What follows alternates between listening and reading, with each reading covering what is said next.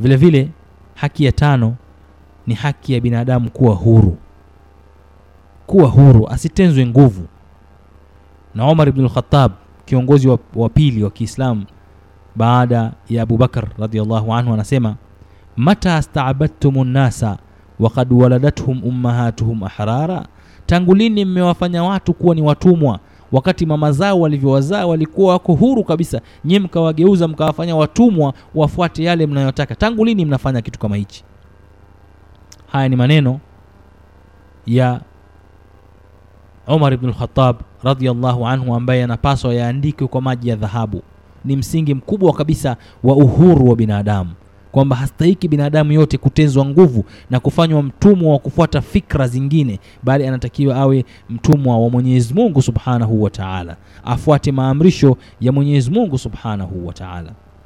Ndugu zangu mnaonisikiliza kwa mukhtasar hizo ndio haki tano zilizodhaminiwa na Mwenyezi Mungu Subhanahu wa Ta'ala katika Qur'ani tukufu.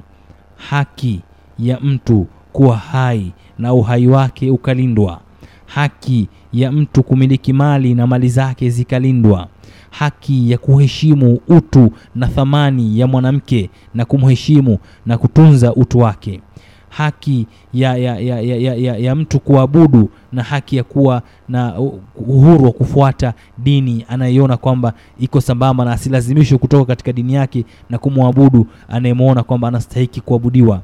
Vile vile haki ya mtu kuwa huru na kuishi kama huru na kutokuwa mtumwa wa fikra au mielekeo au sheria zitakazomkandamiza katika uhuru wake hizi ndio haki tano zilizothibitishwa na Qur'an tukufu katika e, maneno ya Mwenyezi Mungu Subhanahu wa Ta'ala na mafundisho ya Mtume sallallahu alayhi wasallam.